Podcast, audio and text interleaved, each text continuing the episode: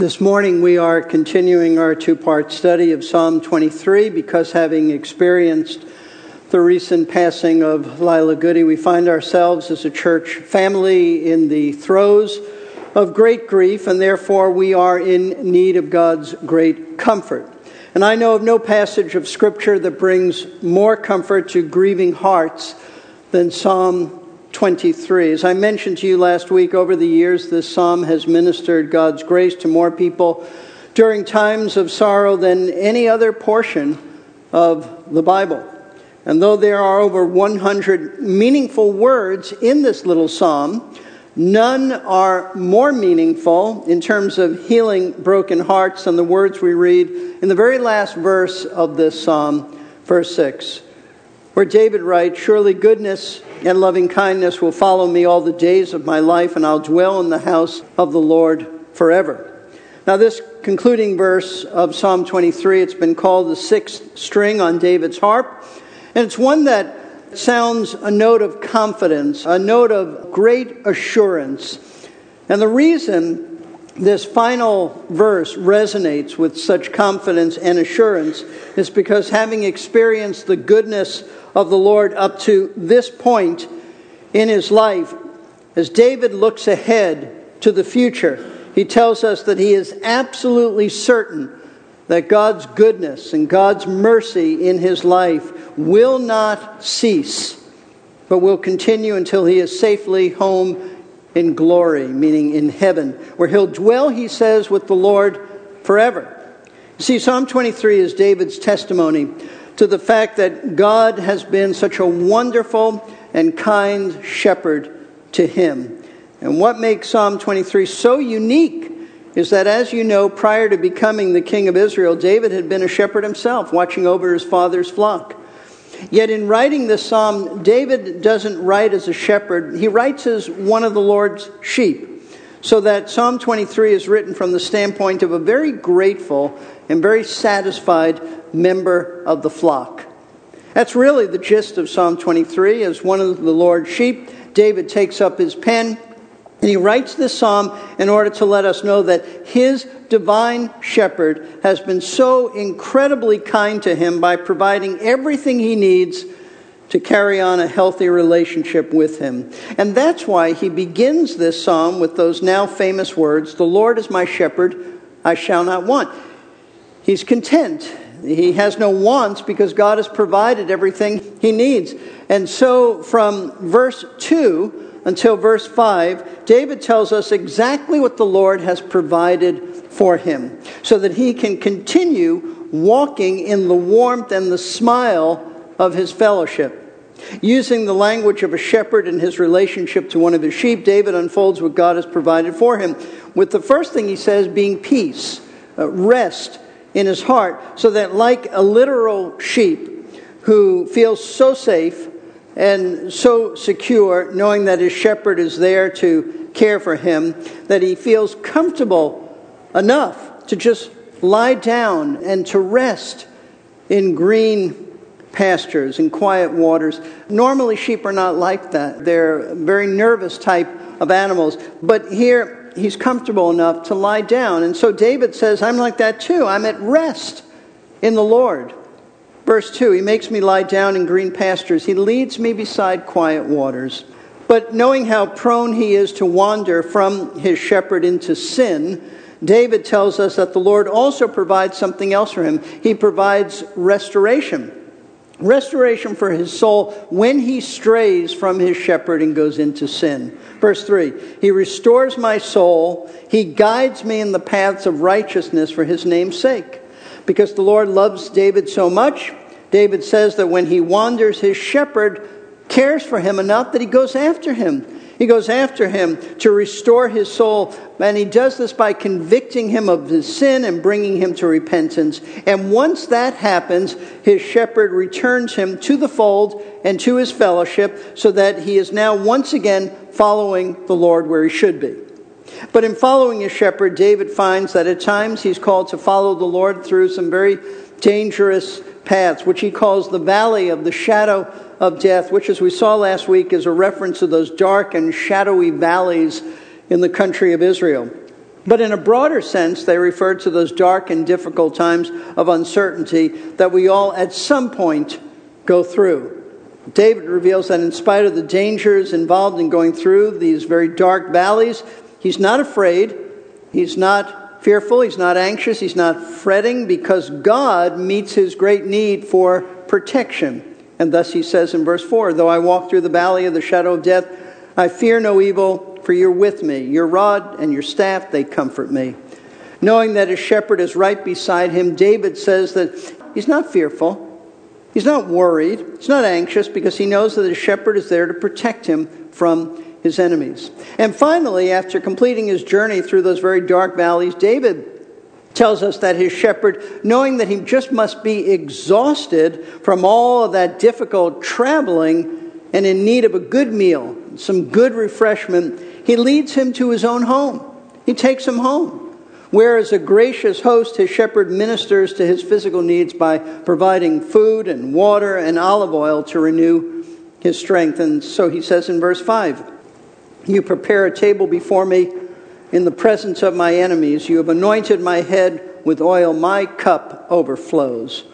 So, folks, this has been David's testimony to the Lord being his shepherd. He wants all of us to know that God has been just so good to him by meeting every one of his needs. And David's purpose in telling us this, his reason for even writing Psalm 23, is so that we will know that what the Lord has done for him, he does for all of his people. So that if you are one of of Christ's sheep by faith in him, then he gives you rest in your heart. He restores your soul. He protects you from your enemy and he meets your physical needs. But having read all of these wonderful things that David has said about his shepherd, at this point we are faced. We are faced with an all important question. We know that God is a tender, and kind shepherd. David has clearly told us this. But what he hasn't told us is how long will God's tenderness and kindness to us last? Will the Lord ever grow tired of caring for us as his sheep? Because after all, sheep are pretty dumb, and like them, we do a lot of dumb and foolish and sinful things. So, will God ever grow weary of shepherding us, providing for our needs? In other words, will we ever reach a point in our lives where the Lord will just stop supplying for what we need? That is to say, will He ever withdraw His shepherding care from us? Well, that's the question, and that's the issue that was apparently on David's mind as he decided to bring Psalm 23 to a close. Because in this final verse, he talks about what will happen to him all the days of his life, meaning all the days ahead of him, those days that he has yet to, to live out. In other words, the rest of his life from this moment on. See, David has already told us how good God has been to him, but only up to this point in his life. But now he proceeds to tell us how God is going to treat him in the future and not just his future on earth. He takes it even further by speaking about what will happen to him when he dies, when his days on earth come to an end and eternity begins for him. And what David concludes is that his shepherd will never abandon him. His shepherd will never stop taking care of him. His shepherd will never cease from shepherding him and meeting his needs because he knows that for the rest of his life, and even after his life on earth ends, that the Lord will still be there for him, meeting his needs. And what is it that David needs as he faces the future? Well, that's the subject of this final verse of this psalm, as David tells us that he is confident that whatever the future holds, he knows that God will continue being his shepherd and therefore will continue providing for him. And what the Lord will provide for him from this point on, folks, it's the greatest thing that a man needs from him, the greatest thing that a woman needs from him, and that is his kindness. His kindness. Verse 6 Surely goodness and loving kindness will follow me all the days of my life, and I'll dwell in the house of the Lord forever. Now, as David brings this masterpiece of a psalm to a close, he draws a conclusion about the Lord based upon what he already knows about his shepherd, knowing that God has always been good to him and has always treated him with such kindness so as to meet every one of his needs. David knows. He knows that he can count on God's goodness and loving kindness following him all the days of his life. Now, we know that this is what David is saying in this verse because we can all read his words and they're not obscure, they're rather clear. But what we want to do is take it a step further, and that is to understand what David means by what he says. And that requires us to do some thinking. That is always the point of biblical preaching to try to understand and then teach what the writer means by what he says. Now, to begin with, then, it's important to notice that David starts this sentence with the word surely. Now, this particular Hebrew word can be translated into English one of two ways either as only or as surely. And those who think that it should be translated as only, they believe that what David is saying is that in the future, only God's goodness and only his mercy will follow him to the exclusion of all other things, including adversity. In other words, God's kindness to him will be so great that anything else, like adversity, like trials, like suffering, like sorrows, they're not even worthy of being considered or being mentioned because it just will not be his experience. Folks, this cannot be what David is saying because the Bible teaches that adversity is a reality for every single believer. And as we read the Psalms that David wrote, and he wrote most of the Psalms, and as we read about David's life in the Old Testament, we see that David was very much aware that his remaining days would be filled with all kinds of problems and difficulties and disappointments and sorrows. In fact, God specifically told David that his life was not going to be easy. We read in 2 Samuel chapter 12, starting in verse 9 Why have you despised the word of the Lord by doing evil in his sight? You have struck down Uriah the Hittite with the sword, have taken his wife to be your wife, and have killed him with the sword of the sons of Ammon. Now, therefore, the sword shall never depart from your house because you've despised me and have taken the wife of Uriah the Hittite to be your wife. Thus says the Lord Behold, I will raise up evil against you from your own household. I'll even take your wives before your eyes and give them to your companion, and he will lie with your wives in broad daylight. Now, what we read here is that God is telling David that he is going to discipline him severely for his sin with Bathsheba and against her husband, Uriah the Hittite. And he's going to do it by giving him a great deal of adversity. And notice that this discipline will be long, it'll continue throughout David's lifetime. In other words, David would experience continual violence related to his family, just as he had been violent in making sure that Uriah was killed by the sword. And because David had done evil to Uriah's family, so David would experience evil in his own family. That's exactly what the Word of God tells us happened. One of David's sons violated one of his daughters, a stepsister. Another son killed his own brother, and then that same son, Absalom, rebelled against David and almost killed him and destroyed his kingdom. And in addition, because David's sin with Bathsheba was of a sensual nature, Absalom would have relations with David's concubines during his rebellion. So, going back then to Psalm 23, we know that in light of all the horrible things God told David would take place in his life, David couldn't possibly mean that only God's goodness and mercy would follow him and nothing else of a negative nature because his life was filled with all kinds of things of a negative nature.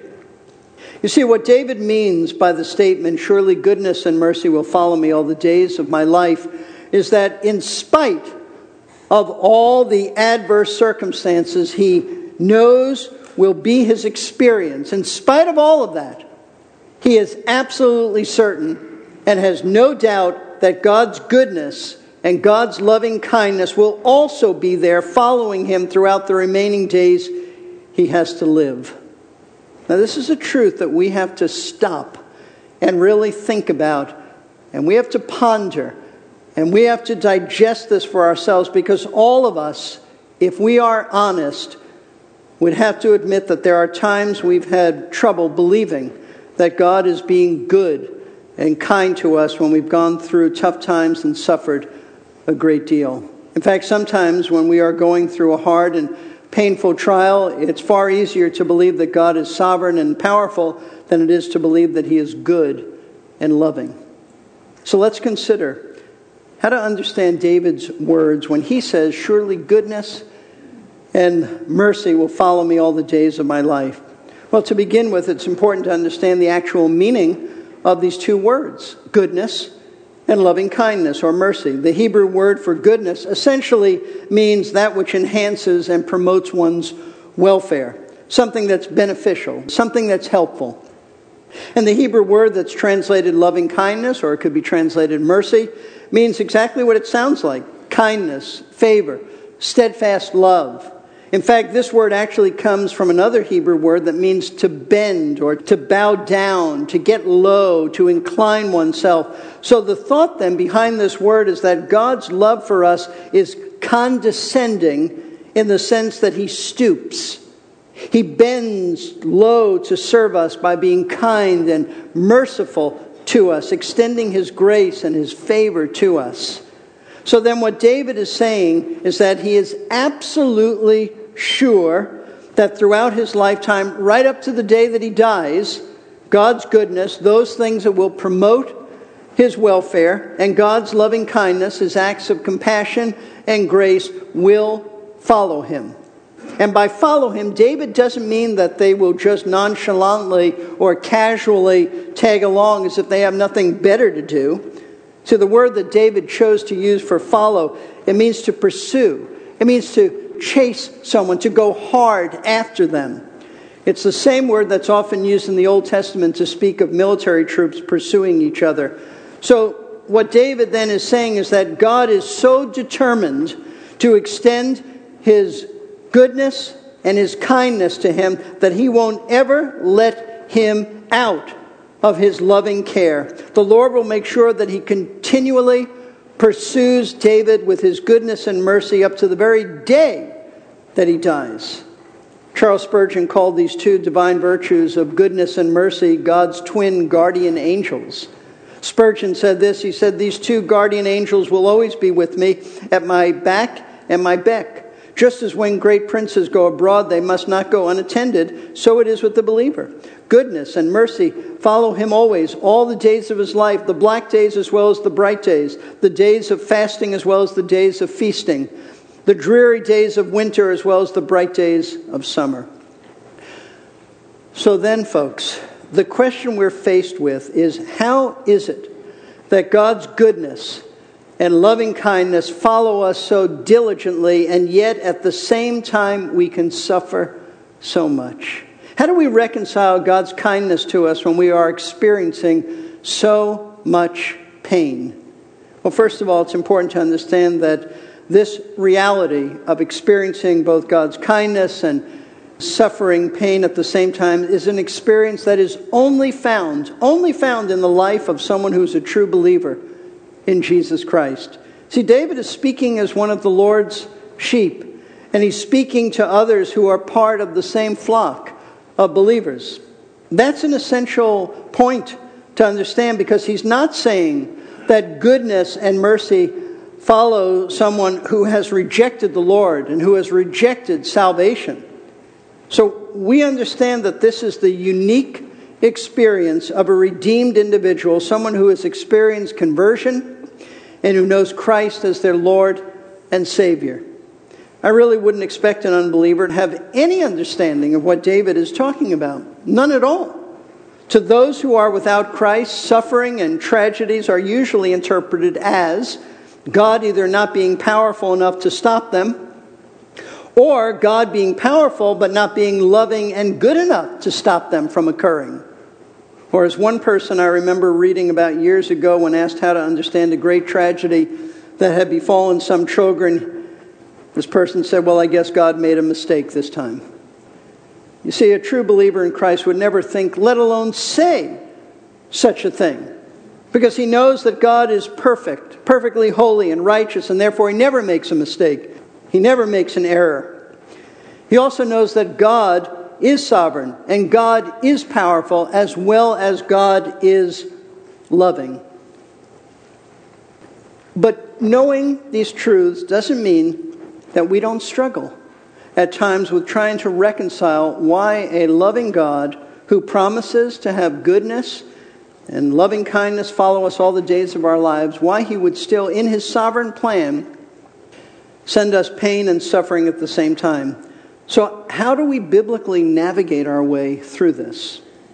Well, it's necessary to know that whenever we are tempted to doubt God's goodness and God's loving kindness, we can always trace that temptation to doubt right back to Satan, the devil himself. And we know that these doubts come from the enemy of our souls because right at the very beginning of mankind's history, in Satan's conversation with Eve in the Garden of Eden, he blatantly, blatantly accused God of not being loving, of not having our first parents' best interest at heart. Here's what we read in Genesis chapter 3, starting in verse 1. Now the serpent was more crafty than any beast of the field which the Lord God had made. And he said to the woman, Indeed, has God said, You shall not eat from any tree of the garden? The woman said to the serpent, From the fruit of the trees of the garden we may eat, but from the fruit of the tree which is in the middle of the garden, God has said, You shall not eat from it or touch it, or you will die.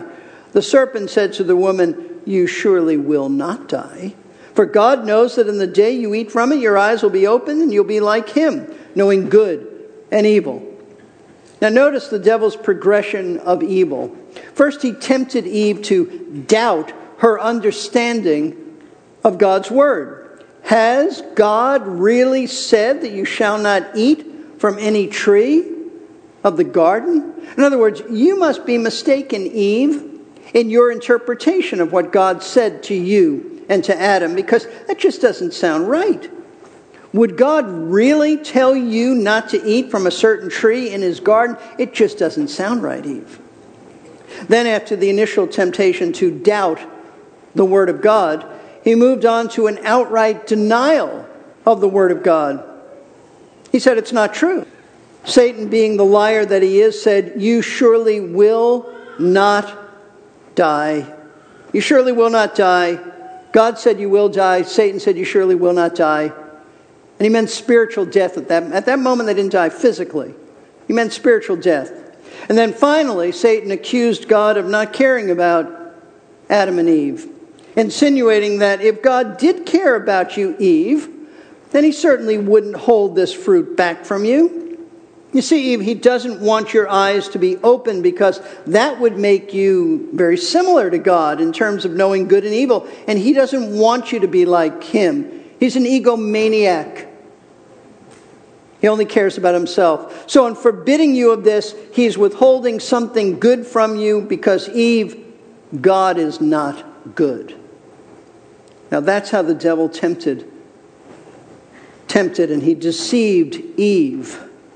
And that perfectly fits his evil character because the Bible says that Satan is a liar and a murderer from the very beginning. And he was lying about God not being good when he spoke to Eve. And listen, he lies to you whenever he whispers in your heart that God can't possibly love you or else he wouldn't let you suffer so much. You see, in contrast to what Satan says about God's love and goodness, which are all lies, Scripture, speaking absolute truth, emphatically declares that God, in his character and in his essential nature, is good. And because he is good, he does good for his people. Psalm 34, verse 8 Oh, taste and see that the Lord is good. How blessed is the man who takes refuge in him. Psalm 31, verse 19 How great is your goodness, which you have stored up for those who fear you. Psalm 25, verse 8 Good and upright is the Lord. And you recall Jesus told the rich young ruler, No one is good but one, that is God. God is good. In addition, Scripture says that God is loving and that he demonstrates his love to his people as well as his goodness. Psalm 32, verse 10 He who trusts in the Lord, loving kindness shall surround him. It doesn't just follow, folks, it surrounds us.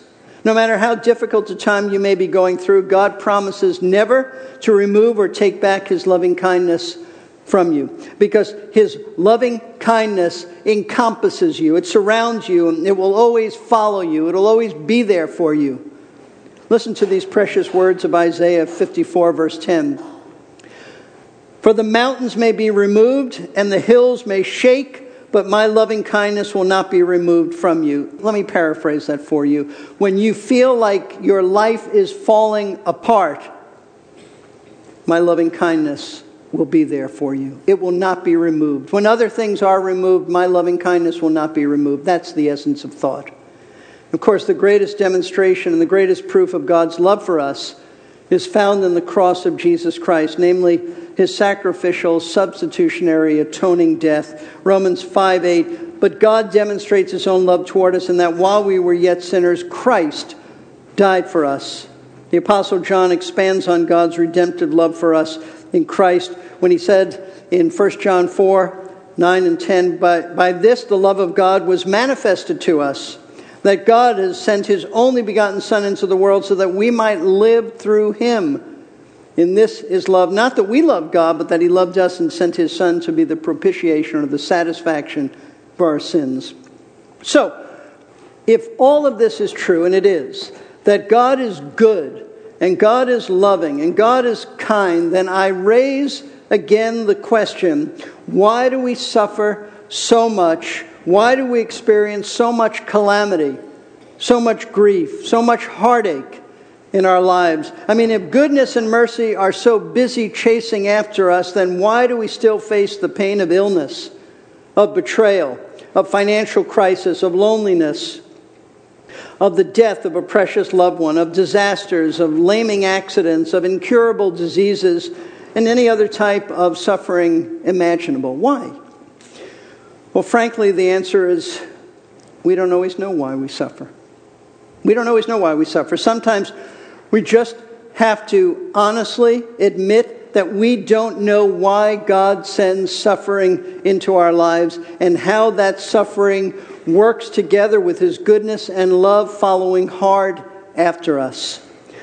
We don't want to be like Job's friends who thought that they had all the answers. They thought that they knew what was going on in Job's life, and they offered him all kinds of advice, all kinds of counsel, but they were absolutely clueless. They didn't know what they were talking about.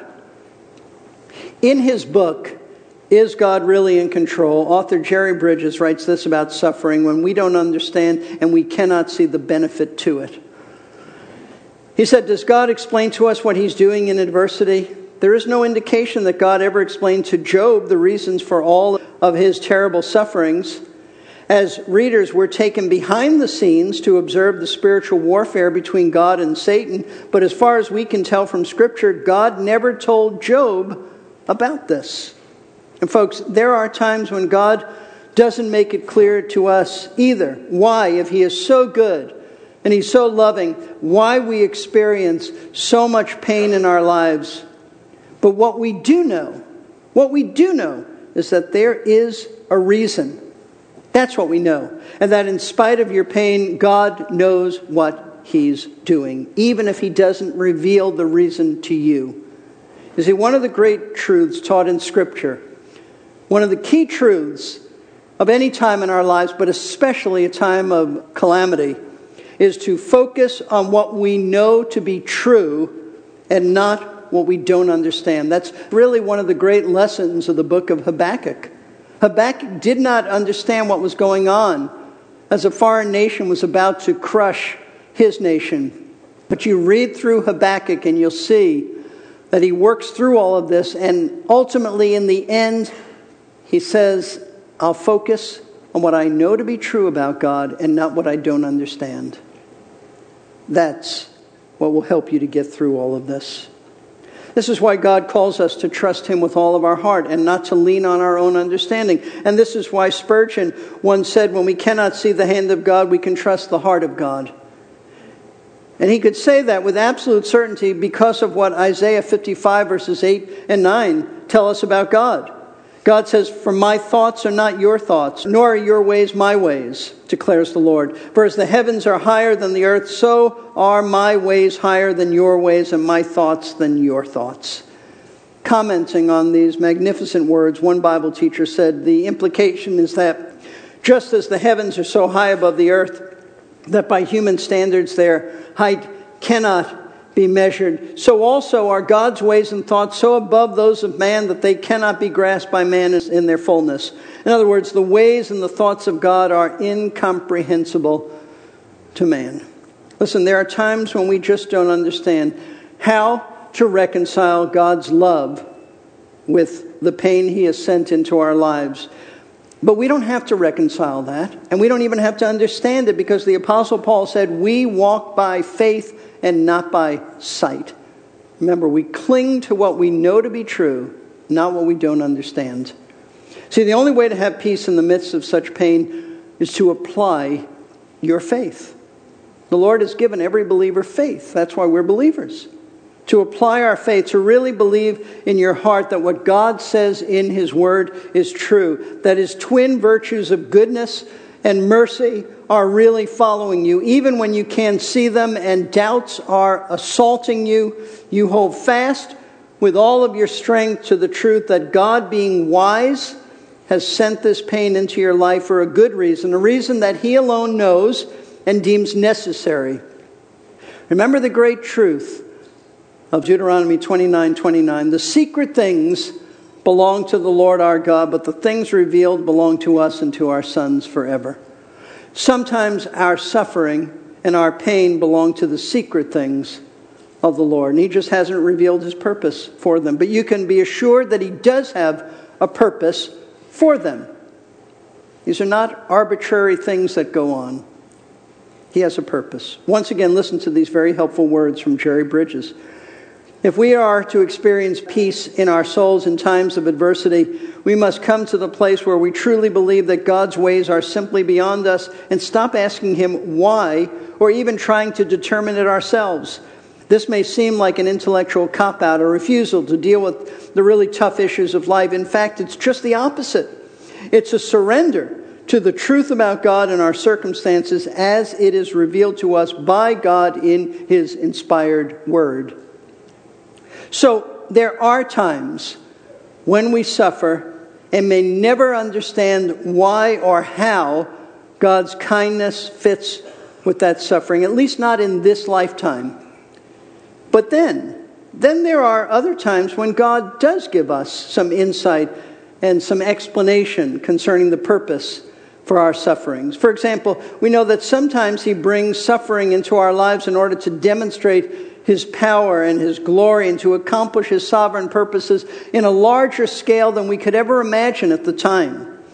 We see this clearly in the incident of Jesus raising his friend Lazarus from the dead. As you'll recall from the story found in John chapter 11, when Jesus heard that his friend Lazarus was ill, he did not rush to heal him, he let him die.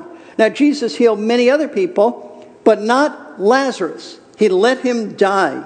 He could have just spoken a word, even if he wasn't by the location of Lazarus, and he could have been healed. But he didn't. He let him die.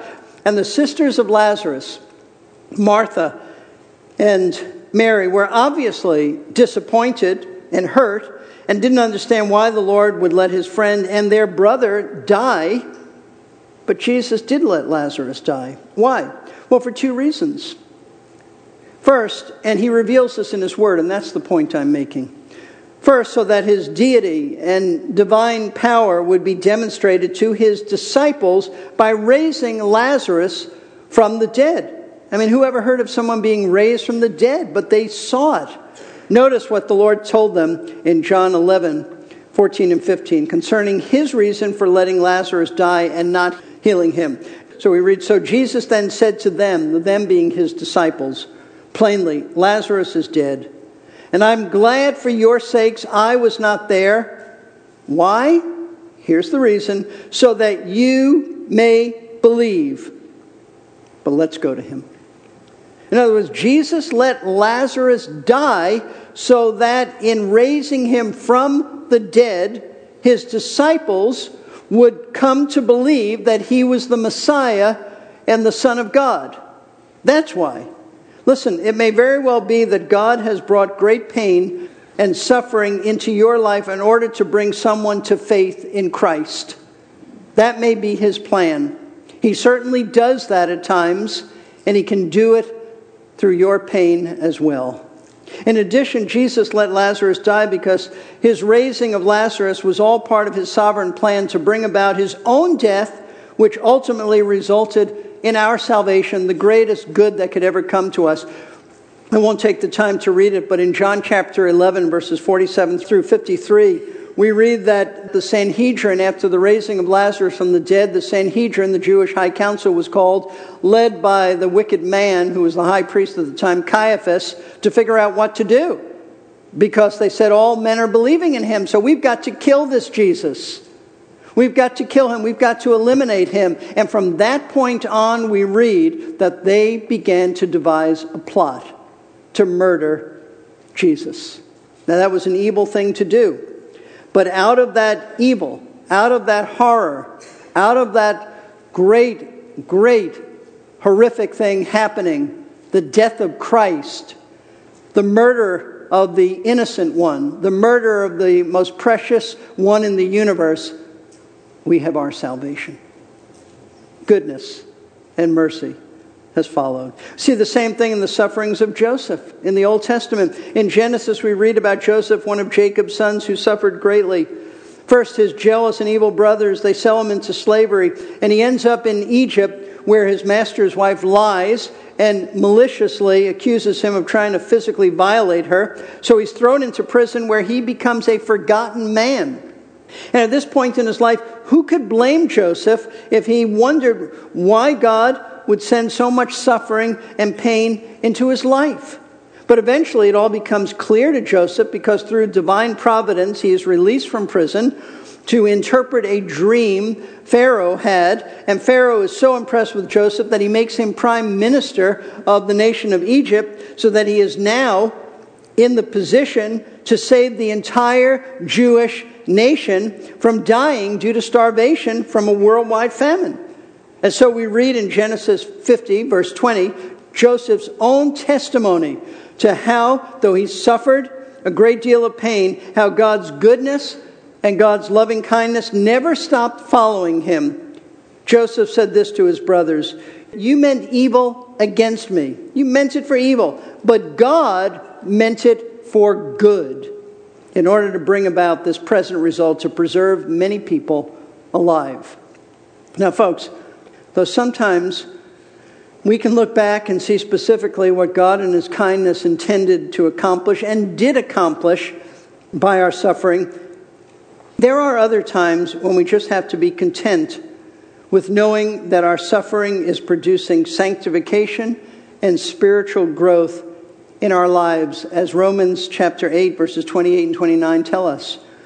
Paul said, And we know that God causes all things and that would be the bad things as well as the neutral things and even the good things to work together for good to those who love God, to those who are called according to his purpose. And how is God using all things to work together for our good? Well, he tells us, for those whom he foreknew, he also predestined to become conformed to the image of his Son.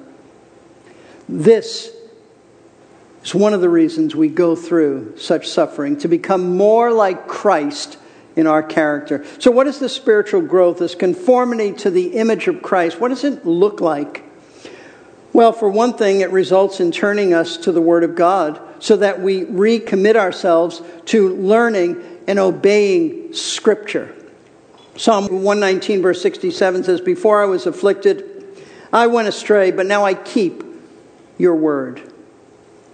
Psalm 119, verse 71. It's good for me that I was afflicted, that I might learn your statutes. Suffering in our lives produces a new and a renewed devotion to the Word of God. You see, suffering often gets our attention like nothing else does. It drives us back to the Bible, it drives us back to God, and it tends to give us new insight into the Word. It was Martin Luther, the German reformer, who supposedly said, Were it not for tribulation, I should not understand the Scriptures. I get that. I've given this message similar many years ago, and someone said uh, about that in the earlier service, and I said, Yes, I gave it intellectually, now I give it experientially. Spiritual growth in the midst of suffering also results in being more humbled by our suffering.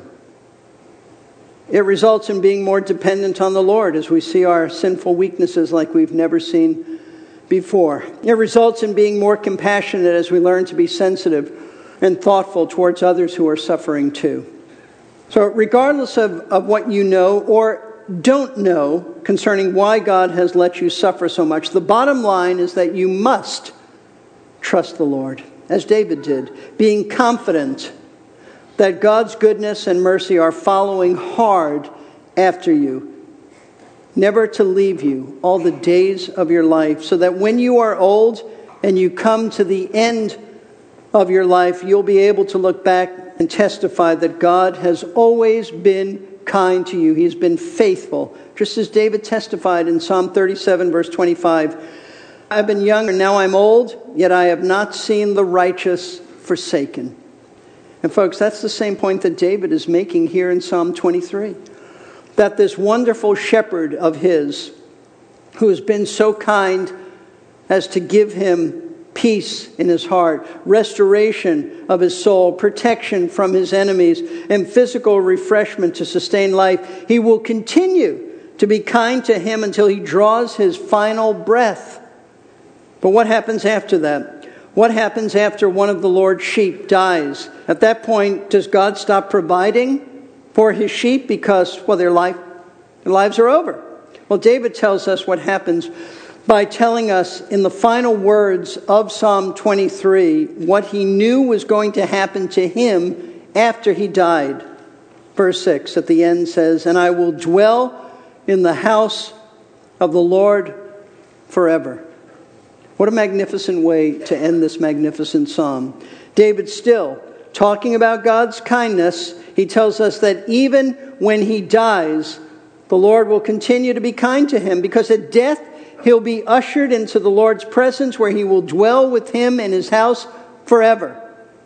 You see, in referring to the house of the Lord, David isn't talking about living in the temple in Jerusalem because the temple hadn't been built yet. It wouldn't be built until after his death when his son Solomon built it. Besides, this can't possibly be a reference to the temple on earth because no one could live there forever. David said he'll live there forever. So when David says that he'll live in the house of the Lord forever, meaning literally throughout the years or for all time, he's referring to God's house in heaven, the place that Jesus called his Father's house, where he said there were many rooms. In other words, David knew that God's goodness and loving kindness would never stop following him. He knew that they would follow him all the days of his life, and then when he died, they would follow him right into God's presence where he would spend all of eternity. You see, folks, David is using the expression, the house of the Lord, to speak of heaven. He was absolutely certain that after death, he would go to heaven. And that's the kind of certainty every believer in Jesus Christ can and should have. Our Lord said this to his troubled disciples in John 14, verses 2 and 3 In my Father's house are many dwelling places. If it were not so, I would have told you. I love that phrase. If it were not so, I would have told you, because I always speak the truth.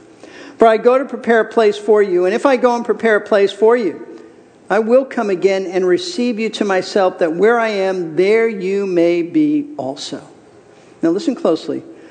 The reason that there is a place in heaven prepared for those who have believed in Jesus is because in leaving his disciples, the Lord was telling them that he was leaving them to die on the cross for their sins.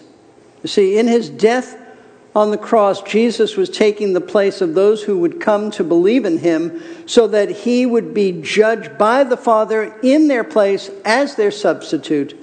The wrath that we deserved and still deserve because of our sins, he took upon himself as our substitute sin bearer so that we could be forgiven of all of our sins and be finally reconciled to God. And that's why God's goodness and mercy will follow a believer all the days of his life, and then they will follow him right into glory, right into heaven, where he'll dwell with the Lord forever. Now, that's our certain hope. And when I say hope, when the Bible says hope, it doesn't mean it's wishful thinking. It means a certainty of hope, a confidence of hope. That's our sure future. And that's something that every Christian should be looking forward to with immense eagerness to be in heaven. Sadly, though, that's not always the case. And there's a reason why some Christians are not eagerly anticipating heaven, and that's because, note this, they have the wrong view of heaven. They have a very unbiblical view of heaven.